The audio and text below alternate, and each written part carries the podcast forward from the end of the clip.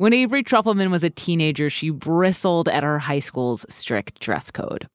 It was like, you got to cover up your shoulders, you got to wear skirts that are a certain length, no writing on your shirts, no jeans. I think boys had to wear collared shirts. And the path of least resistance was to just wear preppy clothes, just like do it. But she didn't like preppy clothes. I was like, no, I'm going to take the path of most resistance. And I wore just ridiculous things. These cowboy boots with this flapper dress and these long hippie beads just all together just so I can avoid looking preppy. And I just, I, I did not like the fashion. I thought it was for rich white people, it was obliviousness incarnate. I really did not like it. And I spent probably my whole youth trying to avoid it. But as an adult, Avery has given preppy clothes another look. Avery hosts a podcast called Articles of Interest that's about fashion and the history and psychology of why we wear what we wear. And they're doing a whole seven episode season about preppy style. And I really thought in examining these clothes, I would be going to interview, you know, old white people in Kennebunkport. The story is really black, really Jewish, and really Japanese so much of like punk style came out of this, street style came out of this. I promise it's like the weirdest, most interesting topic that you could think of in fashion. And it's about preppy clothes, which are secretly like the water we are all swimming in. Preppy style has been around for a long time, though with a different name. It used to be known as Ivy style. And obviously, no one calls it Ivy anymore. And then it morphed into preppy, and now no one calls it preppy anymore. Like, khakis are just pants. A button down collared shirt is just a shirt. These things have become so basic that we don't even talk about the fact that we're all wearing them. Did working on this piece, did it make you want to wear different things? Oh my God, I'm so into preppy clothes now.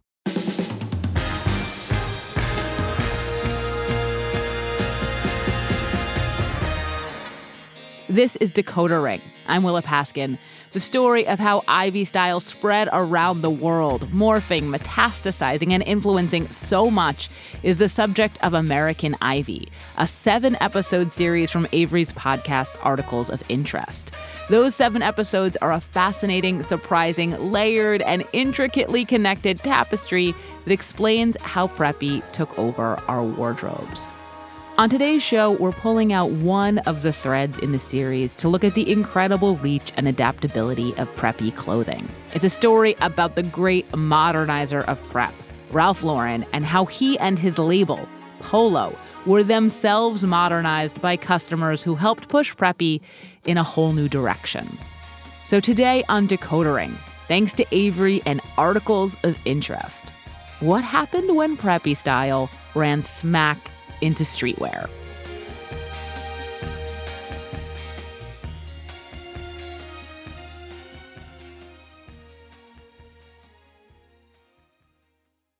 Apple Card is the perfect cashback rewards credit card.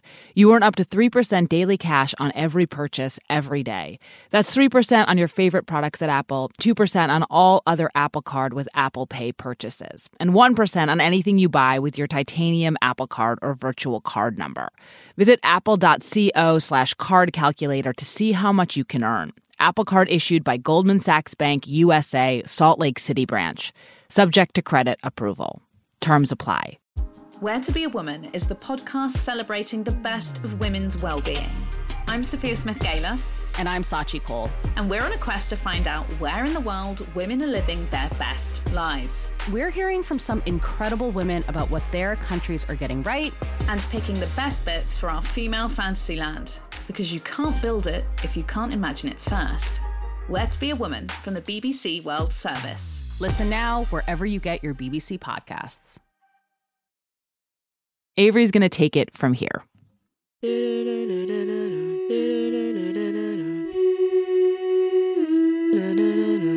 Let me start the story the classic way. Ralph Lauren was born Ralph Lifshitz to Russian Jewish immigrants in 1939. His dad was a muralist and a house painter who raised his whole family in a two bedroom apartment. He grew up in the Mosholu area of the Bronx, which at the time was suburban. Alan Flusser is a designer and prominent menswear author, and his most recent book is called Ralph Lauren in His Own Fashion. And of course, he had two older brothers, both of whom were supposed to be very uh, stylish. Ralph inherited a lot of their hand me downs. They kind of paved the way somewhat. So Ralph had to figure out how to make his brother's garments work on his body and make them his own. But Ralph's initial inspiration was not exactly clothes themselves. A lot of other designers' stories begin with them learning how to sew or poring over their mother's issues of Vogue, but not Ralph.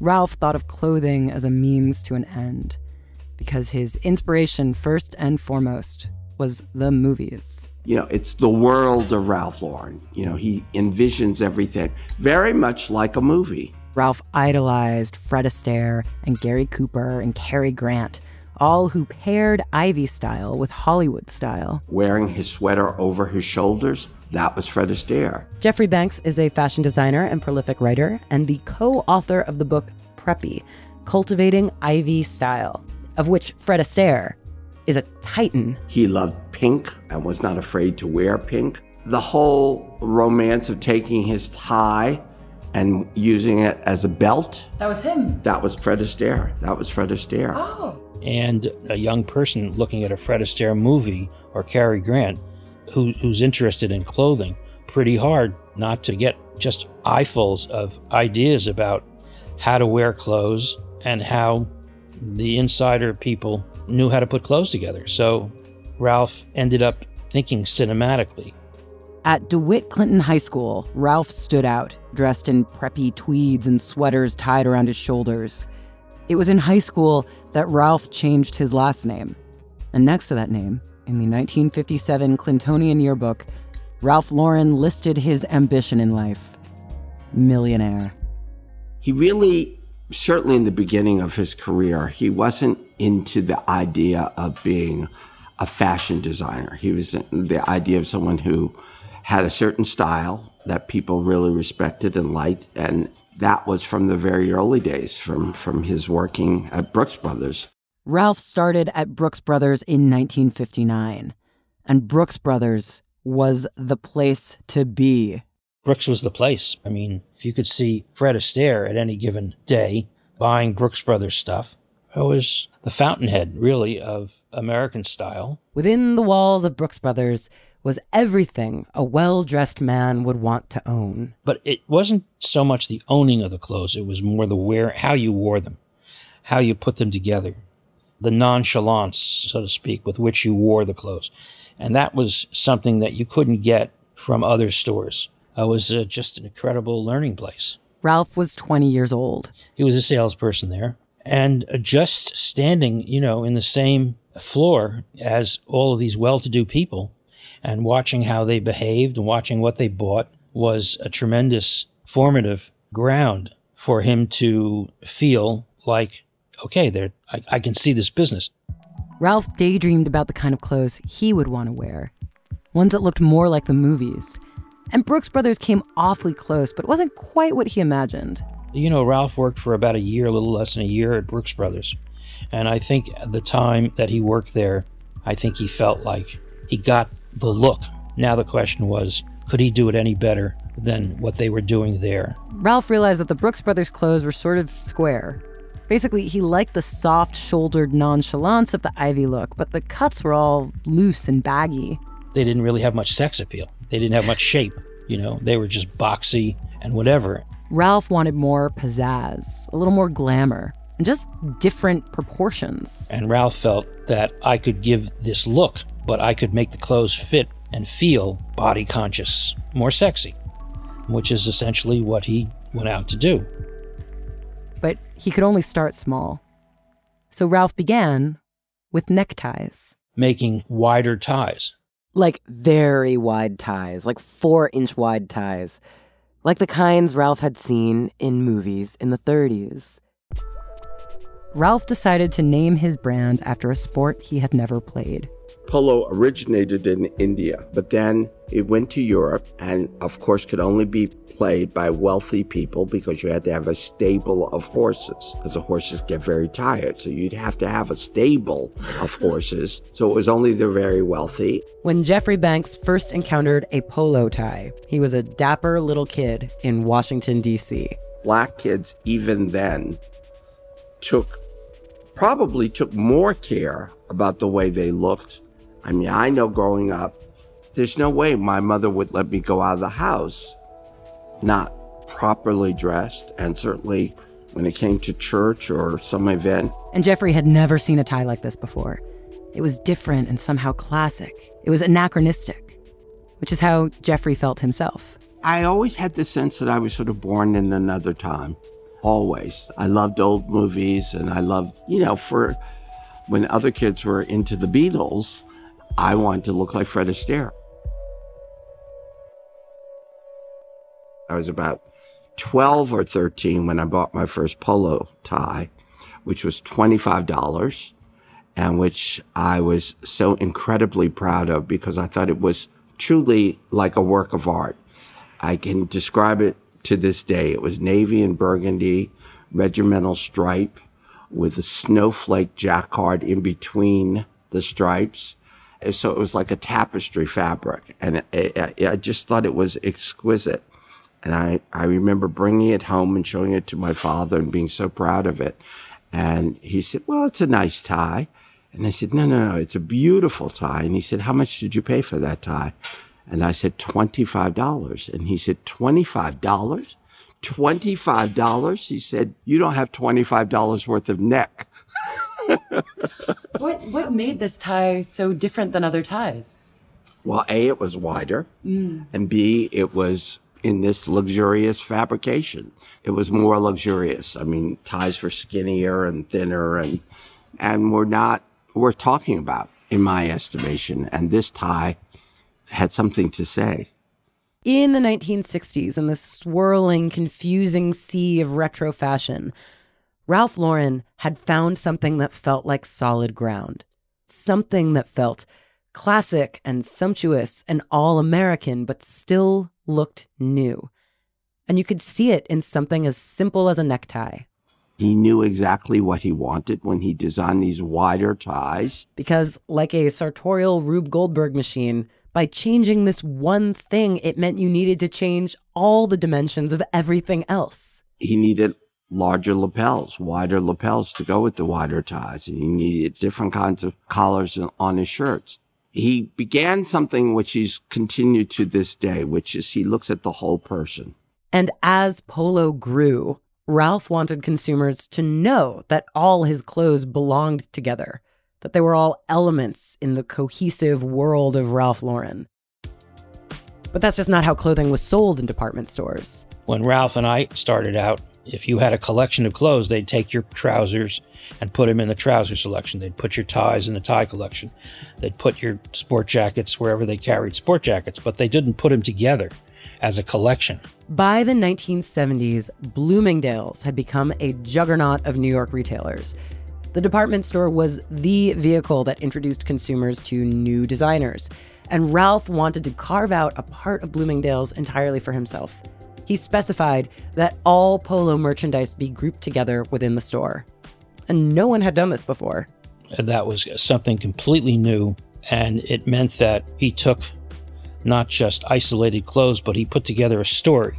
And so it's much easier to get a customer to understand, well, what is Ralph Lauren if you're looking at a collection of clothes that all go together. So they gave him this first store on the floor of Bloomingdale's. And of course, once you saw it, it made perfect sense. Ralph was telling a cohesive story. So, when young Jeffrey Banks heard that Ralph Lauren was coming to DC for a charity fashion show, Jeffrey Banks knew he had to go meet the man. And I said to my parents, I am not going to school on Friday because I'm going to meet Ralph Lauren. And I got to the store early in my burgundy double breasted polo blazer, my polo gray flannels, and my polo brown suede shoes. And at the time, this fandom was very niche. I mean, the company was very small. There were maybe 15 people working there. He had never done an ad at that point. A lot of people had no idea who Ralph Lauren was. But I knew from day one that he would be as big as he is now. I knew it. What was he like when you first? Was he like like in his thirties? He was in his 30s and he was wonderful to me. Ralph and Jeffrey hit it off. This Jewish guy and this black teenager talked for two days. We talked about Fred Astaire and Gary Cooper and Audrey Hepburn and Cary Grant and Katharine Hepburn and all the things he loved and I loved. And he said, okay, when you come to look at colleges next year, give me a call. I might have a job for you. And that's what happened. I came up a year later to look at colleges, had my little portfolio of sketches, went up to Ralph's office. He sat at his desk. I sat across from him. And we began talking about Audrey Hepburn and Fred Astaire and Cary Grant and Gary Cooper all over again. He never once asked to see any of the sketches. And two weeks later, he called me and told me I had a job. Of course, Ralph did not care about the sketches. Ralph has this famous quote I don't do shoulders, I do worlds. Which is to say, what he sold to his customers was not the soft shoulders or the hook vent or any of the details or any of the tailoring. That's not the selling point. What Ralph was selling was his vision of a complete lifestyle that he was inviting you to enter. It was like a movie.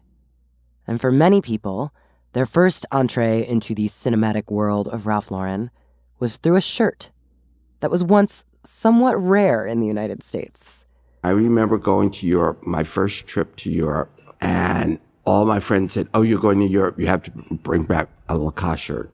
It used to be impossible to find knit collared tennis shirts in the United States. In Europe, these had been around since 1926 when French tennis player Jean Rene Lacoste decided to stop playing tennis in long, sweaty dress shirts like all the other tennis players did, and he took up designing his own knitwear. Lacoste shirts were, again, very rare in the States and often used for actual tennis playing, until Ralph Lauren made his version of the shirt. Around 72, 73, Ralph came out with his shirt. The Ralph Lauren polo shirt took off almost immediately. And in 1974, Ralph had another breakthrough when he designed the clothes for the movie The Great Gatsby. In this scene, Tom Buchanan is literally on horseback playing polo, wearing Ralph Lauren's stuff. That was Ralph's breakout movie, put him on the map. Very, very important for him. I mean, it was perfect. Ralph was doing Gatsby looking clothes to begin with, so it wasn't a stretch. But it's, you know, one of the better clothed, male dominated movies. There's still stuff in that that people would wear today. Ralph finally was in the movies. And he continued to lean into his version of cinematic Americana. His world would expand at every fashion show and ad campaign into Southwestern cowboy or Nantucket sailor or Colorado skier or rugged hiker. When Ralph puts on cowboy gear, he feels like he's a cowboy. When he wears, you know, tweeds, he thinks he's the Duke of Marlborough, you know. And because he managed to do each of these looks so well, they really felt genuine. He didn't go to an Ivy League school. You know, he went to City College and he didn't even finish City College. But, you know, when he dressed a particular way, it made him feel like he belonged, you know, and he put the velvet slippers on with his initials on the front. And if that made him feel good, that, that made him look good and feel good and feel like he belonged to that world, what's wrong with that? What's wrong with that? Ralph's fantasy world became physically manifested when he took over a massive French Renaissance revival mansion in 1983 and converted it into his New York flagship store. Oh, there's a portrait of the Duke of Windsor on his 12th wedding anniversary. It almost feels like Epcot in there. The decor and all the accessories and even the music changes when you leave the preppy section and enter the safari part or the cowboy wing. It's like a Western trading post with statues of buffalo everywhere. All these worlds are different, but they are all still Ralph. Like you could take something from the preppy part and mix it with something from the southwestern part and throw on a motorcycle jacket, and they'd all work together. And in the late 1980s and 1990s, a group of kids from Brooklyn would see that, would see what Ralph was making. And then they would remix and reinterpret Ralph Lauren and Polo for themselves.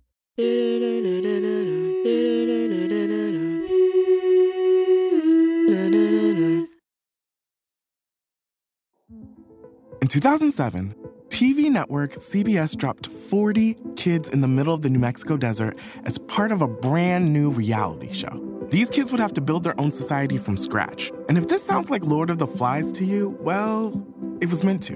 We were on this mission together and we were going to prove to the world that we could make a better society than adults could.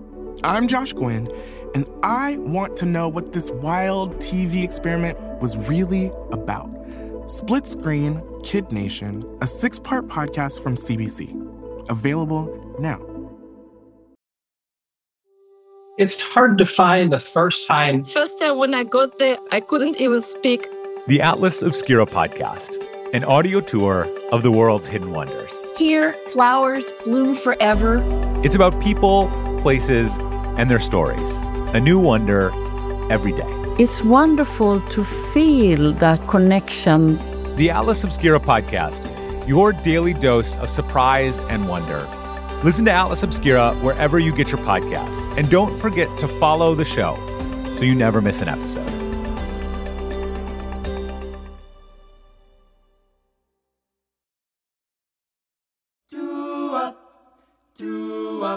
Who the hell knows how to play polo? what the hell is polo? Who's got ponies? like, I, I, if if you understand how he freaked that thing, it, it was just the perfect. I mean, had he named his line croquet, would would it be around fifty years later? No. On any given day, Dallas Penn is usually wearing Ralph Lauren. There are people that are through and through polo Ralph Lauren collectors. You uh, among them. Me amongst me amongst them. I am a lowhead. I am a lowhead. So lowhead is a big general category. Anyone can be a lowhead. You too can be a lowhead if you like Ralph Lauren and you want to collect or appreciate Ralph Lauren clothes. There are lowheads all over the world. But in New York City, there were once very specific crews that were under that banner. There are Low Lives. Now, Low Lives is a collective that was formed from two collectives. They, they were actually boosting collectives. A lot of Dallas's classmates in the 80s would just hop on the subway and go to the ritzy boutiques in Manhattan to steal clothes. So it was United Shoplifters Association and Ralphie's Kids. And they were from two parts of Brooklyn, Brownsville and Crown Heights. And they came together to form Low Lives. I wasn't a good thief, but I have friends that boosted. And my friends that boosted were very good at it. So for them, me giving them $25 for something that cost 50, that was the deal. You know, and I bought enough from them that they would charge me even less. Initially, teenage Dallas was way more excited about getting good deals on stolen Gucci jackets and exotic foreign designers. Well, I wasn't really, can I tell you something? I wasn't super into Ralph like that back then. Dallas already had some polo stuff, but they were like gifts from his grandma. Like, okay, I get it. Grandma wants me to, you know, wear sweaters and slacks and stuff like that. You know, so I wasn't, uh, you know, was it, at that time that probably wasn't my jam. I was probably looking for something more sporty with a little more uh, a swag, a little more drip. And polo was stayed. But one day in 1986, when Dallas was riding on the subway, he saw another kid about his age wearing something really spectacular. The first time I encountered it, I was transfixed by it. I was I, I, I was hypnotized by a kid wearing a jacket. Dallas couldn't believe that this bright, loud jacket said Ralph Lauren on it. All I can say is that this jacket, it was like everything in around me was grayscale, but this jacket. All I could see was this jacket, and I had to have it. And I ran after him with my friends.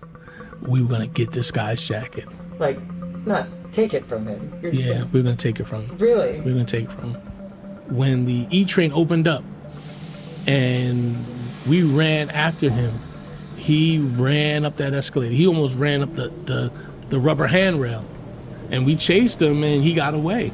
But that was the first time I had ever seen that. Oh, this brand just doesn't make boring stuff. This brand's making things that have zhuzh and color and and like all you know all the sound effects are going off. So uh, what I thought was really quiet and boring was in fact not the case. So it made me look at the stuff my grandma had given me and like, oh, wait a minute, this is hot. This is fire. And another thing making Ralph so appealing to 90s kids was MTV. For a lot of fans, the, the height of the brand stretches from 87 to 97, roughly. So the things that were released in that period are touch points because they cross over into, into music. And for some people, uh, Wu Tang video was like their favorite rap video. And inside this Wu Tang video, Raekwon wore this windbreaker. Raekwon wore this really brightly colored, sporty Ralph Lauren windbreaker in the video for the Wu Tang song Can It Be All So Simple?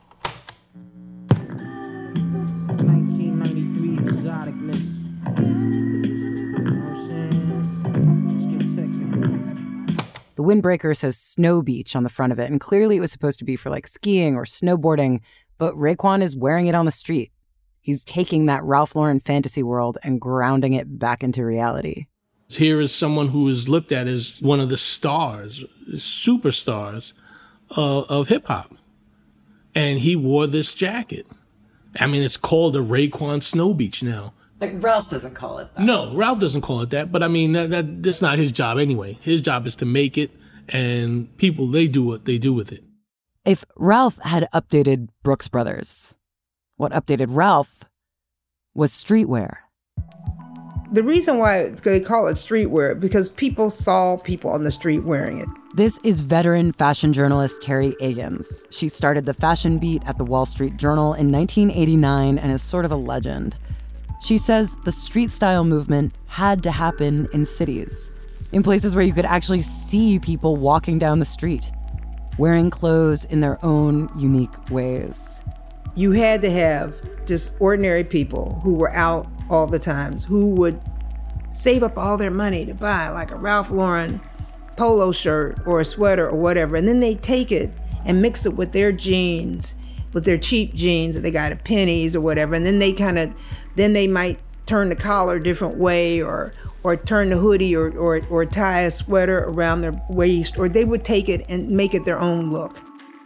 It was the same basics, the same collared shirts, just worn in a totally new way. Hip hop was like, hey, we're going to freak this sample. We're going to have you bobbing your head to this song. And we just took a piece of it. You know, we just took a, we just sampled it. And Ralph Lauren, at first, did not let on that he knew about this new way his clothes were being worn. Do you know if he knew about like the low heads and the low lives? Oh yeah, oh yeah, yeah. I, I, he definitely knows about that. I mean, I didn't know that was the name for for for this group, but yeah, absolutely. Designer Jeffrey Banks used to work with Ralph Lauren. He did what he's always done, which is stuck to his own vision and stuck to his own style. Ralph did not intentionally release anything that was meant to look like streetwear. In the 90s, Ralph did not acknowledge it. Smart move to not acknowledge it. Again, this is aspirational apparel. All right, this is aspirational apparel. And eh, to be honest with you, eh, you know, no one's really aspiring to be black not not in the way not in the way not in the way America would would would would treat you. No, not not like that. But I mean, it's not like you were trying to look white. No, no, no. I I I, I was trying to look free.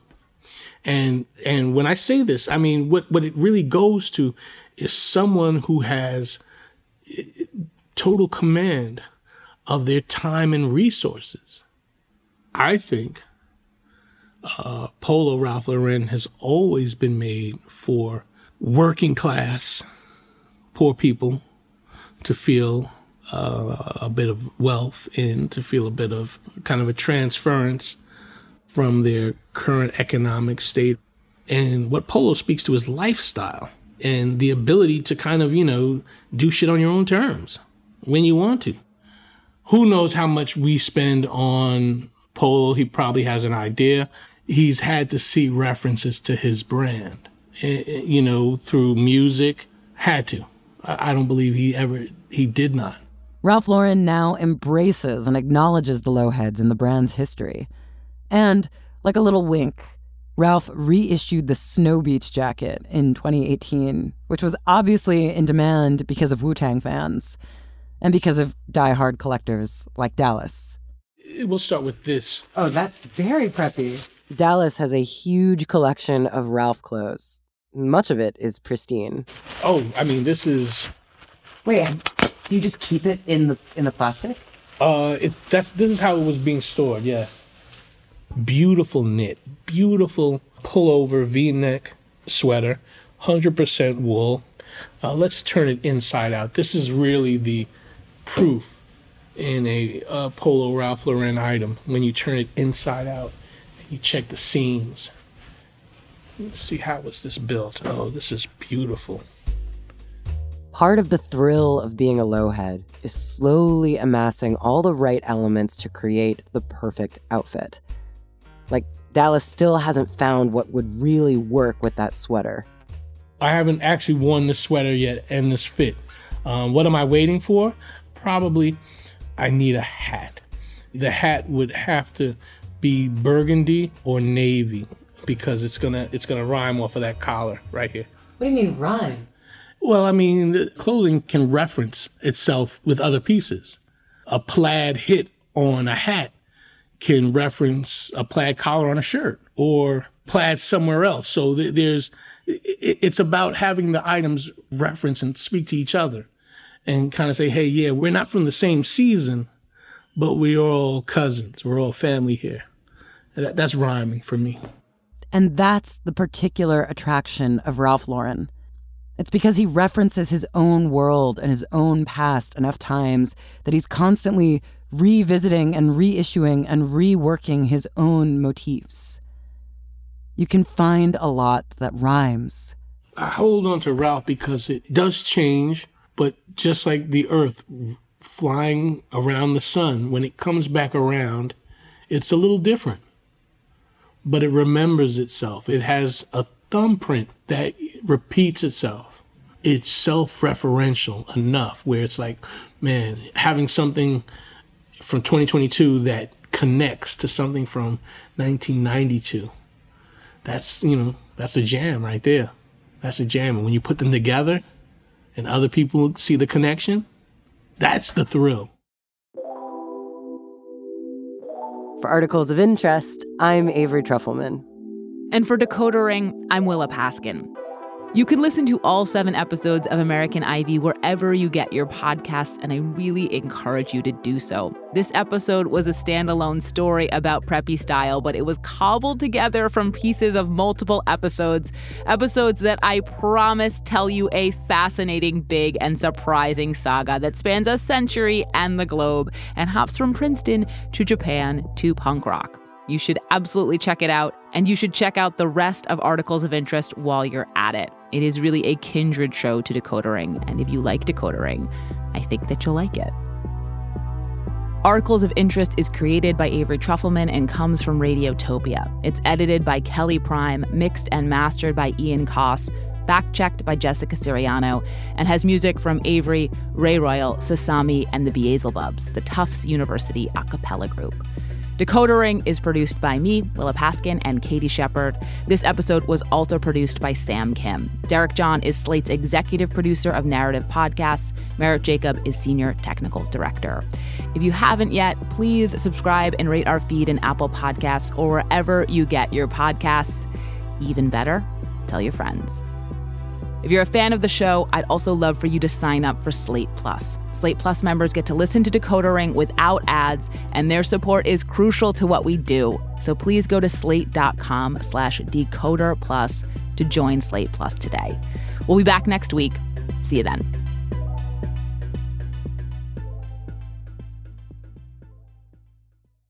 Do you ever feel like there's nothing new in the news? You know there are urgent things happening in the world around you but all you hear is noise. That's why we made What Next? Our goal is to tell you the stories you haven't heard before, or maybe a different side to the story you thought you already knew all about. I'm Mary Harris, the host of What Next, and I love my job because it helps me cut through the noise of the news.